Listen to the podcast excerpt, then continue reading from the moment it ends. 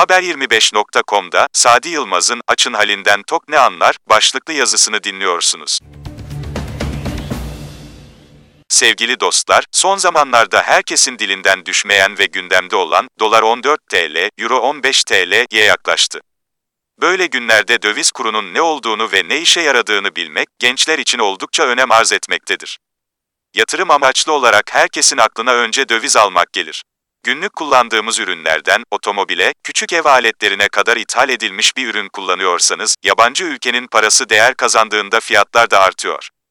Ham maddenin yerli olmamasından kaynaklı olarak bazı sektörlerde mal veya hizmet maliyeti arttığından bu artan maliyetler fiyatlara yansımaktadır. Peki şu anda neler oluyor?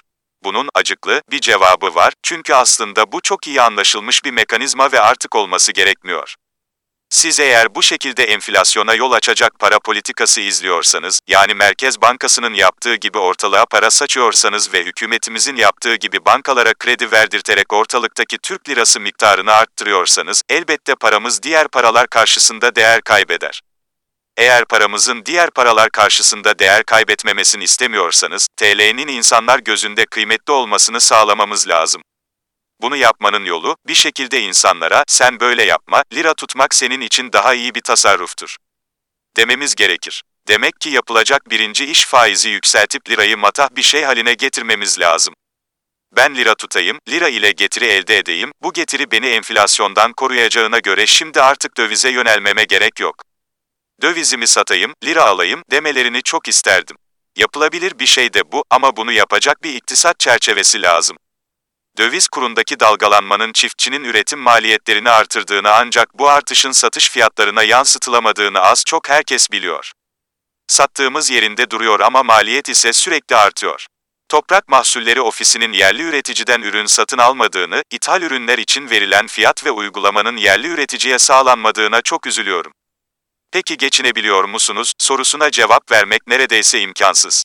Biz Türk milleti olarak kanaatkar insanlarız. Neyse o, bereket versin diyoruz. Ama pahalılıktan memnun değiliz. Hiçbir şeyin yanına yaklaşılmıyor. Yağdır, mazottur, elektriktir, gübredir. Fiyat artışlarının pazara nasıl yansıdığını halk olarak görüyoruz. Marketten aldığımız veya toptancı halinde fiyatlar saatlik veya dakikalık durmadan değişebiliyor. Bu değişim pazara yansıdığı zaman insanlar haklı olarak çok ciddi tepkiler veriyorlar. İnsanlar kırıcı olmaktan çekinmiyor. Pazarcıların neden agresif insanlar olduğunu çok iyi anladım. Çünkü fiyat artışına müşteriler çok ciddi tepki veriyor. Ve gayet de haklılar. Bir hafta veya iki gün önce kilosu 3 TL'den limon alıyor, bir saat sonra bakıyorsun 6 TL ne e mevsim değişti. Ne başka bir şey oldu. Ama dolar kurunun yükselmesinden dolayı lojistik masrafları yükseliyor ve bunun fiyatı 5 TL diyerek fiyatların nasıl böyle durmadan arttığına vatandaş bir anlam veremiyor. Yazık vallahi çok yazık asgari ücretle geçinen aileler ne yapsın açlarından ölsünler mi? Bazı aileler günlük 15 ekmek yiyor, önceden katık olarak peynir, zeytin alıyorlardı şimdi onu da alamıyorlar. Kara kış geldi odun kömür nasıl alsın bu insanlar? Cumhurbaşkanı maaşı 88 bin TL, milletvekili maaşı 50 bin TL onlar rahat. Bir misal vereyim, açın halinden tok ne anlar, küçük esnafın devlet tarafından desteklenmesi gerektiğine inanıyorum ama görüyorum ki, çıkarılan yasalar, verdikleri destek hep büyük şirketlere yarıyor, bizler halk olarak zaten zor durumdayız. Ekonomiyi ayakta tutan, vergisini aksatmadan veren, cezasını ödeyen yine alt tabakadır.